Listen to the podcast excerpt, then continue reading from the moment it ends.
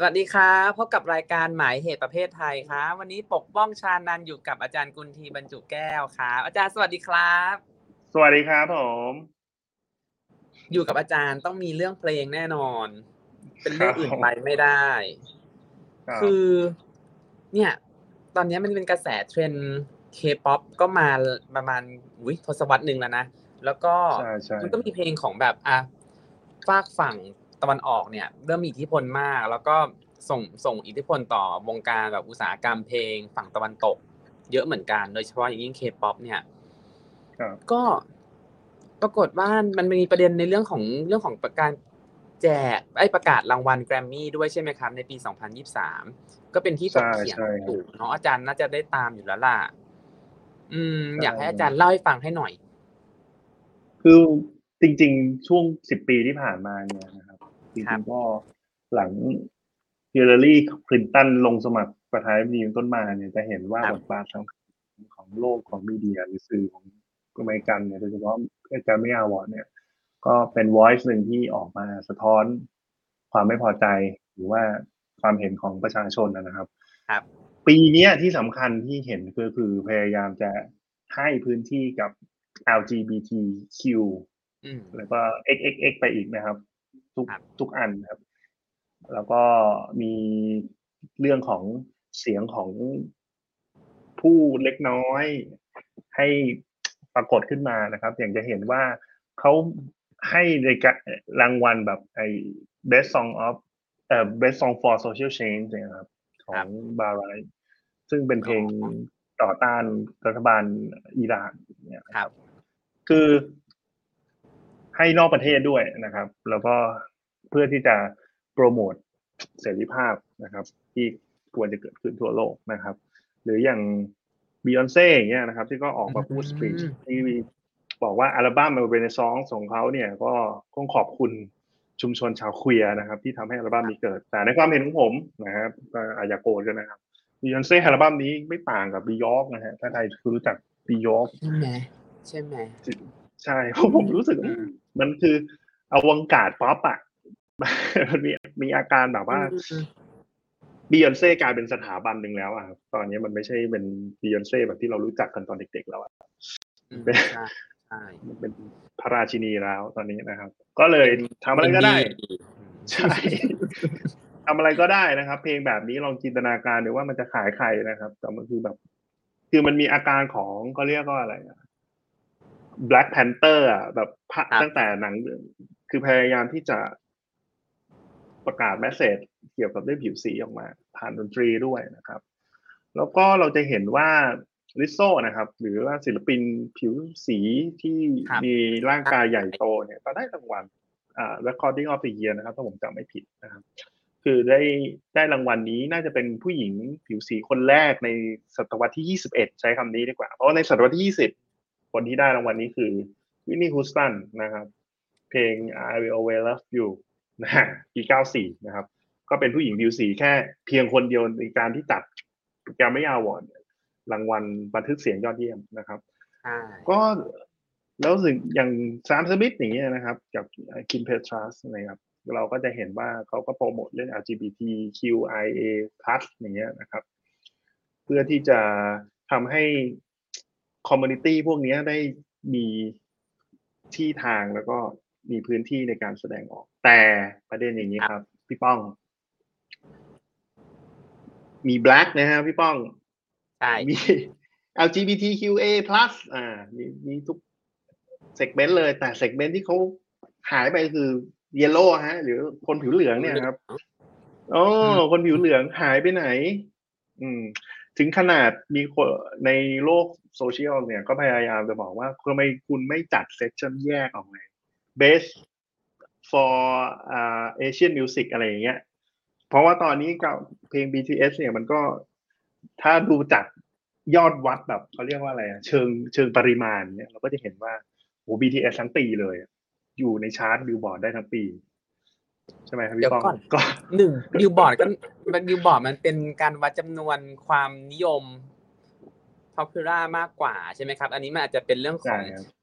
อีกอย่างหนึ่งในการวัด แต่ป้องก็สงสัยว่าเราแบ่งจะจะให้รางวัลแบ่งกันตามชาติพันธุ์เหรอตอนนี้เราแบ่งช่องกันผ่านชาติพันธุ์ศิลปิน กันหรือไงเหมือนที่เคยมีเหมือนแบบแกรมมี่ลาตินอะไรอย่างเงี้ย อันนี้ก็จะต้องมีแบบใช่ใช่ผิวเหลืองเอเชีย ต่อไปก็จะแบบเป็น ethnic group ทั้งหลายหนึ่งสองสามสี่ ทำไมเราไม่แบ่งเป็นช่องตามเพลงป๊อปร็อกหนึ่งสองสามอะไรอย่างนั้นฮิปฮอปโอ้ผมว่ามันถูกท้าทายตลอดเวลาพี่ป้อง ตอนแรกก็ถูกท้าทายว่าเป็นพวก white straight ที่จะตัดสินเพลงแล้วก็พยายามจะทำลายข้อ ข้อข้อเนี้ยออกด้วยการที่เริ่มเป็น black และ black มากขึ้นเรื่อยๆ แล้วก็จะสังเกตว่าโปรดิวเซอร์ที่ได้รางวัลเนี่ยส่วนใหญ่ก็เป็นผิวสีมากขึ้นเรื่อยๆอะไรอย่างเงี้ยนะครับอืมคำถามคือแล้วเราจะไปสุดที่ไหนใช่ไหมครับพี่ป้องเราจะไปสุดที่ว่าช่องของเพลงเนี่ย มันจะจะนี่ก็เป็นคำตอบที่ให้คำตอบยากมากครับเพราะเมื่อกี้พี่ป้องพูดถึงเรื่องของลาตินใช่ไหมครับ จริง ๆ แล้วลาตินเนี่ยก็เป็นช่องหนึ่งที่ เพิ่งถูกนับแกรมมี่อวอร์ดมีตั้งแต่ปีพันเก้าร้อยห้าสิบเก้านะครับ ช่วงปลายทศวรรษที่พันเก้าร้อยห้าสิบแล้วกันนะครับอืมแต่ใช้เวลาเกือบ 20 ปีนะฮะ ปี 1975 เนี่ย ถึงเพิ่งจะแยกช่องที่เป็น Latin music เอา category เพราะว่าทำไมถึงต้องแยกนะครับ เพราะว่า เพลงลาตินเนี่ย มันมีวิธีการประเมิน อันนี้ก็กลับไปเรื่องปรัชญานะครับ วิธีการประเมินสุนทรียะของของดนตรีเนี่ยคือไอ้องค์กรที่ว่าเนี่ยที่ให้รางวัลเนี่ยมันเป็นองค์กรแห่งชาติเลยนะพี่ป้องครับมันอาการเหมือนเหมือนกระทรวงแถวบ้านเราอะ ที่ตั้ง committee มากลุ่มหนึ่งแล้วก็มี stakeholder มานั่งรวมกัน แล้วก็เออใครควรจะได้ได้อะไรได้ยังไงอะไรเงี้ยนะครับเขาก็เถียงว่าไอ้ดนตรีลาตินอเมริกาเนี่ย มันมี aesthetic หรือมีสุนทรียภาพที่มันก็ต้องแยกไปอีกอืม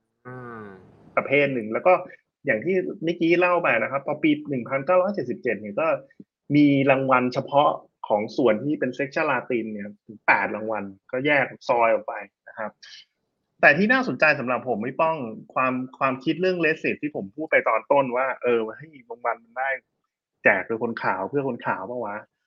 คือดนตรี rock and roll ที่เรารู้จักกันครับพี่ป้องถ้าพูดตามประวัติศาสตร์อะ มันเกิดขึ้นในช่วงกลางทศวรรษที่พันเก้าร้อยห้าสิบที่เรารู้จักกันดีในนามของถ้าศิลปินร็อกแอนด์โรก็ถ้าพูดแบบไม่ต้องคิดเลยก็เอลวิสเพสลีย์ใช่ไหมครับพี่ แต่จริง ๆ แล้วอะ rock and roll เนี่ยจริงๆอะมันเป็นหน่ออ่อนของดนตรีที่เป็นชื่อว่า rhythm and blues หรือว่าบ้านเรา R&B ปัจจุบันเนี่ยคนละเซนส์กันนะพี่ R&B ก็คือดนตรี blues นะมีสองสองสมการนะ blue บวกกับ rhythm ดนตรีครับ blues ที่มี rhythm มารวมกัน ทีเนี้ยมันก็จะมีศิลปินตั้งแต่ช่วงต้น 50 อย่าง Fat Domino หรือว่า Chuck Berry Johnny B. Good หรืออย่างหนังเรื่องอ่าอ่าเพลงประกอบหนังเรื่องอะไรนะ Rock Around the Clock อะไรเงี้ยนะครับเพลงพวกเนี้ยช่วง 50 เนี่ย มันจะเป็นช่วงที่ Rock and Roll เนี่ยเกิด แต่ Grammy Award กลับไม่มีรางวัลประเภท Rock and Roll เพราะเซนส์เดียวกันกับบ้านเราแหละครับว่าคนที่เป็นผู้ใหญ่ในยุคนั้นเนี่ย เป็นกรรมการน่ะเขาไม่ได้มองว่า Rock and Roll มันจะเป็นจองได้อะเขามองว่ามันเป็น noise อะมองว่ามันเป็นความฉาบฉวยของยุคสมัยอะไม่น่าจะจัดจองให้มันได้อะแล้ววิธีการให้รางวัล Rock and Roll จริงๆ Rock and Roll เนี่ยเพิ่งมามีการแยกประเภทนะฮะจริง ๆ ในช่วงปลาย70เหมือนกัน หลังลาตินอีกพี่ป้อง อืม ปีพันเก้าร้อยเจ็ดสิบเก้านะครับ ก็คือ rock and roll เนี่ยเพิ่งจะแยกออกมาสามประเภทก็คือ มีประเภทแบบ best อ่า best solo best rock performance แล้วก็ instrument ก็คือบรรเลง rock and roll เดียว ซึ่งแต่ก่อนหน้านี้วิธีการให้รางวัลศิลปินที่เป็น rock and roll เขาจะให้ในนามของอ่า Best for R&B Artist หรือว่าศิลปินที่อยู่ใน genre R&B ก็อย่างที่ผมเล่าไปเมื่อกี้แหละว่า R&B อะมันคือโคตรเหง้าศักราชของดนตรี rock and roll ก็ยังเป็นวิธีคิดแบบเนี้ยครับพี่ป้อง จนเพิ่งมาแยกแล้วไอ้ อีกอันนึงเนี่ยรั p มิวสิกเนี่ย หรือว่าดนตรีฮิปฮอปที่เรารู้จักกันดีเนี่ย มันมาได้รางวัลครั้งแรกนะครับ ในช่วงปีพันเก้าร้อยแปดสิบเก้าแต่ไม่ได้ได้ในนามรั p มิวสิกนะฮะได้ในนามของดนตรี R&B พูดง่ายๆคือดนตรี R&B นี้อะไรก็ได้อะตั้งแต่ rock and roll จนที่ป๊อปซึ่งมันหมายความว่าเป็นดนตรีคนดำ ผสมกับจังหวะ rhythm and blues อืมคนก็เริ่มโวยวายว่ามันไม่ใช่ว่ะมันจะต้องแยก ก็กลับไปที่คำถามพี่ป้องว่า มันจะต้องถึงจุดจุดหนึ่งอะที่กรรมการรู้สึกว่าครับไอ้ดนตรี Asian หรือว่าดนตรี ethnic เนี่ย มันพอจะประเมินค่าหรือวัดคุณค่าอะไรที่พิเศษได้เหมือนความหมายของ Latin หรือเปล่าอะไรเงี้ยครับพี่ อ๋อ อย่างนี้นี่เอง แต่ว่า คือป้องก็คิดว่าช่วงเนี้ยที่เขาได้รางวัลกันเยอะแม้กระทั่งเหมือนแบบแม้กระทั่งในโลกของภาพยนตร์เองเนาะไม่ใช่แค่อุตสาหกรรมดนตรีด้วยเนี่ยมันก็มีสิ่งอย่างหนึ่งที่เรียกว่า ไม่อยากเรียกไม่ใช่กระแสอะแต่มันเป็นเรื่องของวัฒนธรรมแบบเป็น woke culture อะอืม เดี๋ยวให้อาจารย์พักสักนิดนึงก่อน แล้วเดี๋ยวกลับมาคุยกันว่าไอ้ woke culture เนี่ยมันส่งอิทธิพลยังไงกับอ่า Grammy Awards ด้วย แล้วก็อันที่ Grammy Awards ให้รางวัลต่างๆเนี่ยที่มันเกี่ยวข้องกับเรื่องเหล่านี้เนี่ยมันมัน มันจริงหรือเปล่าหรือว่ามันเป็นการพยายามที่แบบ เป็นพัฒนาการการเอาตัวรอดของ Grammy หรือว่าเป็นสิ่งแค่ Grammy ตอบรับกระแสเท่านั้นเนาะก็จะกลับมาคุยกันใหม่ครับ ครับ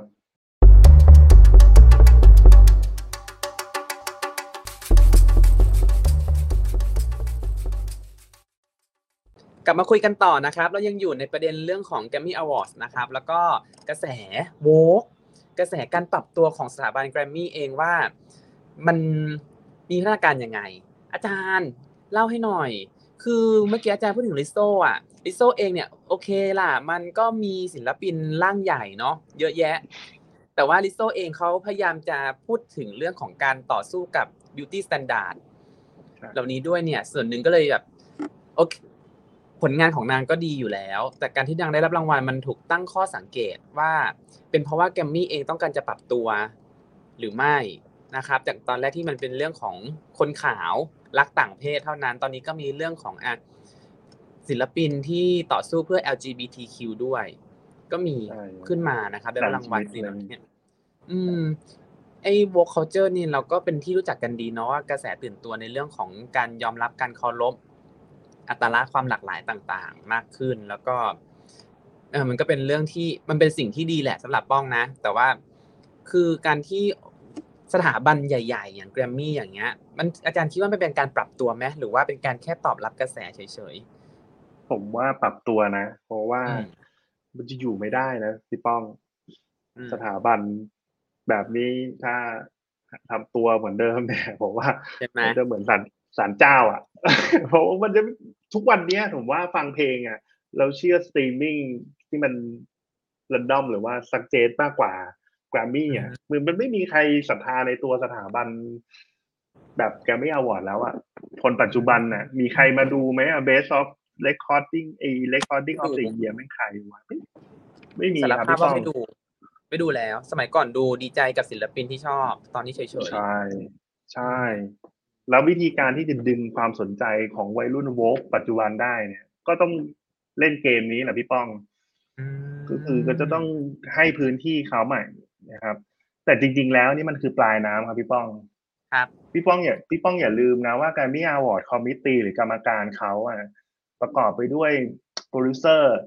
ค่ายเพลงและค่ายเพลงที่เป็นค่ายเพลงที่ dominate ดนตรีโลกทั้งหมดเออแปลว่าใช่เขาคิดแล้วว่าปีเนี้ย จะเล่นเกมนี้ แล้วเขาก็ต้องการให้มันออกมาทรงนี้ เขาก็จะผลิตศิลปินหรือเลือก select ให้ไปพูดประเด็นนี้สิวะ ให้มันทำประมาณนี้ แล้วก็ให้ผลลัพธ์เอาปลายน้ำก็มาเป็นแกรมมี่ไงพี่อ๋อมันเป็นกลไกที่มันไม่ได้อยู่ดีๆ แบบโอ้มันดูบริสุทธิ์นะ มีกรรมการที่ไม่เกี่ยวข้องนะ เป็น stakeholder อีกกลุ่มหนึ่งนะอะไรเงี้ย มันไม่ใช่พี่ มันคือวงจรเดียวกันหมดเลยอะ ถ้าอย่างนี้ก็แปลว่าถ้าเขาจะต้องการกำหนดกระแสสังคมให้เป็นในทิศทางไหนในปีถัดไป เขาก็จะใช้แกรมมี่เป็นกลไกอย่างหนึ่งในการผลักดันกระแสสังคมนั้นถูกต้องครับพี่ๆโปรดิวเซอร์ใช่ตลย่างๆ นักร้องต่างๆ ก็จะออกมา เป็นไปตามกระแสนั้น เพราะว่าอาจเห็นจากการได้รับรางวัลในปีที่ผ่านมา ใช่ แล้วก็หลังจากนี้ก็จะมีการประเมินกัน ผมว่ามันเป็นทุกวงการอะพี่ในการที่เราจะ เราต้องหมุนตาม คือมันไม่มีลูกค้าหรือมันไม่มีคนสนใจเนี่ยมันอันตรายมากอะสถาบันโดยเฉพาะสถาบันแจกรางวัลที่แบบ ไม่มีใครดูแล้ว อะ จริงจริงจริงเออก็น่าคิดนะ แล้วครับพี่ปองแล้วคิดว่าต่อไปมันจะเป็นยังไงอะครับแกรมมี่ แล้วก็ศิลปินต่อไปจะเป็นยังไงบ้าง อาจารย์พยากรณ์ให้หน่อย พยากรณ์เลยนะครับ ผมคิดว่าเออ ทรงมันจะทรงมันจะซับซ้อนกว่านี้แล้วผม ผมเดานะ ผมว่าเกาหลีมา ต้องยอมอะคือตอนนี้ดึงเชงอยู่ เพราะว่าอย่าลืมนะครับว่า BTS อะพี่ป้องครับ คนที่ร่วมผลิตอะมันคือค่ายใหญ่ในอเมริกาอืม มันไม่ใช่ค่ายจากเกาหลีแบบว่าโรบินฮูดเข้ามาเลยพี่ก็คืออมคนร่วมผลิตที่เป็นจอยเวนเจอร์เขาอเมริกานี่ในฝั่งฮอลลีวูดเองพี่พี่ป้องที่ครับ ที่เห็นว่าผิวเหลืองได้ตั้งแต่พาราไซต์อะไรอย่างเงี้ยได้ออสการ์เนี่ยตั้งแต่หลายปีก่อนเนี่ยพาราไซต์บริษัทที่ผลิตก็คือบริษัทเครือญาติของซัมซุงเกาหลี ซึ่งไปตั้งรกรากตั้งแต่สมัยต้น 90เนี่ยตั้งแต่ช่วง Jurassic Park กับสปิลเบิร์กอะไรอย่างเงี้ยแล้วไปซื้อบริษัทไอ้ DreamWorks อะพูดง่ายๆมันเป็นวงโคจรที่ เรียกได้ว่าตอนเนี้ยไอ้เกาหลีเนี่ย มันจะไม่มีจอยเวนเจอร์ อันที่ผมพูดแบบ dark หน่อยนะพี่ ครับไม่มีจอยเวนเจอร์ระดับเหมือนฝั่งฮอลลีวูดฝั่งภาพยนตร์ที่แบบว่าสามารถกระตุกได้ว่า โอเครางวัลออสการ์ต้องแจกผิวผิวเหลืองขนาดนี้อะไรเงี้ยมันอยู่ที่บอร์ดตรงนั้นนะพี่อืมก็เห็นได้ว่าศิลปินที่ผ่านมาก็เริ่มมีเหมือนแบบมีฟิชเจอริงกับศิลปินเกาหลีเยอะขึ้น ใช่ ในคอนเสิร์ตก็มาเป็นดอนความพยายามน่าก็เอาเอาไซมา ไคลรี่มินโยกเองก็เอาศิลปินเกาหลีมาร่วมร้องด้วยคือทุกคนปรับตัวกันระดับหนึ่งรับกระแส colonization แต่สงสัยอย่างหนึ่งว่า colonization เพลง K-pop เองเนี่ย มันก็ได้รับจาก Americanization อีกทีหนึ่งมันมีความต่างกันตรงไหนบ้างของเกาหลี กับเพลงแดนซ์ป๊อปแดนซ์ที่เกิดอ๋ขึ้อนคือเพลงเกาหลีพี่ป้องวิธีการเนี่ย เกาหลีเนี่ย ช่วงหนึ่งโดยเฉพาะคุณทรายที่เราพูดถึงเมื่อกี้ก็คือเขาเขาเอาทรัพยากรบุคคลเขาอะที่เป็นลูกคนมีสตางค์อะไปเรียนดนตรีที่สถาบันหนึ่งในอเมริกา แล้วก็โปรดิวเซอร์ของเกาหลีหลายคนก็มาจากอเมริกาเป็นคนผิวสีแต่อันหนึ่งที่หลายคนก็อาจจะไม่รู้หรือรู้อยู่แล้วก็คือเขาเอา reference หรืออ้างอิงมาจากยูโรไอการแข่งขันอะไรนะ ยูโรคอนยูโรสตาร์คอนเทสอะไรที่อย่างเนี่ยครับเป็นเหมือน The Voice อะพี่ แต่ว่าอ๋อเป็นฝั่งยุโรปอะแล้วคือมีภาหนัพงสีด้วยอืมใช่แล้วคือเป็นภาพสีเสียงอะไรเงี้ย แล้วดนตรีเขาเนี่ยคือช่วงหนึ่งก็คือใช้ reference ใช้โปรดิวเซอร์มาจากฝั่งสแกนดิเนเวียนด้วย มันถึงมีโทนที่มันจะอเมริกันก็ไม่ใช่ถ้ามันเหมือนอเมริกันเลยใครจะฟังหนูพี่ป้อง มันมีอาการที่แบบฉลาดเลือกอยู่อะดนตรีเกาหลีอะมันอ๋อมันทั้งภาพและเสียง และดนตรีเนี่ยมันไม่ใช่แบบ Americanization ทั้งหมดร้อยเปอร์เซ็นมีส่วนประมาณเก้าสิบเปอร์เซ็นแต่ว่าอีกสิบเปอร์เซ็นที่ทำให้มันต่างแล้วเรารู้สึกว่าว้าวแทนที่จะไปดูอเมริกาเนี่ย มันคืออันนี้แหละพี่ที่เขาพยายามหาส่วนผสมอื่น ๆ ที่ไม่ใช่อเมริกันเข้าไปด้วยอ๋อถ้ามันมีความเด่นออกมาขนาดนี้ มันก็จำเป็นที่จะต้องให้รางวัลเฉในพาะออกใช่ไหมพี่ด้วยอ่าฮะในอนาคตผมว่าเป็นไปได้ สูงอืม เพราะว่าพี่ป้องอย่าลืมว่าถ้าออสการ์กล้าขนาดเนี้ย อ่าใช่ใช่กล้ากล้าขนาดเนี้ยพี่ปีหน้าแกรมมี่คงคงโอเค คือคือตอนนี้แกรมมี่เล่นกับคนผิวสีเยอะมากอะกับคน LGBT อะไรเงี้ยเยอะมาก เพราะว่ามันเหมือนเป็น เป็นตราบาปในใจเขาที่เขาโดนด่ามาตลอดพี่ป้อง อืมอืมก็มันโดนเป็นด่ามาศัตั้งตรูนานทำไมเพิ่งแก้อะ ก็มันเหมือนเพิ่งเปลี่ยนน้ำอะพี่อ๋อตัวบอร์ดใช่มันถึงเวลา ทีนี้คือเกือบจะสายไปแล้วแหละแล้วเหมือนกันนะพี่ตอนนี้ก็คือ ผมว่าสถาบันแบบเนี้ยต้องปรับตัวคือมันอยู่แข็งแข็งแข็งเป็นสารเจ้าไม่ได้หรอกอืมถ้าเหมือนเมื่อช่วงเบรกก่อนหน้านี้เราคุยกันว่ามันไปถึงสิ้นสุดตรงไหนใช่ไหมใช่ครับ คือมันก็อาจจะไม่สิ้นสุดก็ได้เนาะเพราะว่า วัฒนธรรมดนตรีเองอุตสาหกรรมดนตรีมันก็มีวิวัฒนาการของมันเติบโตขึ้นมาเรื่อยๆ มันก็จะใช่ครับเริ่มมีช่องเพลงต่างๆ เพิ่มขึ้นมาเรื่อยๆอยู่แล้ว จะไม่ได้เหมือนแบบสังกัด R&B อย่างเดียวต่อไปแล้วฮิปฮอปอย่างเงี้ยมันไม่เหมือนใช่มันเหมือนกับคณะศิลปศาสตร์ที่มันจะเอาวิรวมเอกเอกอะไรวิชาอะไรรวมกันก่อน แล้วค่อยแยกเป็นคณะทีหลังอะไรอย่างนี้ใช่ไหมครับใช่ก็ครับพี่คล้ายๆกันเช่นเดียวกันกระแสโวกด้วยกระแสหรือการคำนึงถึงความเท่าเทียมอัตลักษณ์ที่หลากหลายเนี่ยป้องก็คิดว่า มันก็จะมีมาเรื่อยๆแหละ ตอนนี้จะเป็นเรื่องของเรื่องผิวสีตอนแรกเป็นผิวดำก่อน เริ่มมามีโวกในเรื่องของคนเอเชีย ผิวเหลือง แล้วก็มีเรื่อง LGBTQ มีเรื่องของ beauty standard อะไรเหล่านั้นไปมันก็คิดว่าเดี๋ยวต่อไปมันจะต้องมีวิวัฒนาการมากขึ้นเรื่อยๆ แล้วเดี๋ยวมันก็จะต้องเป็นกระแส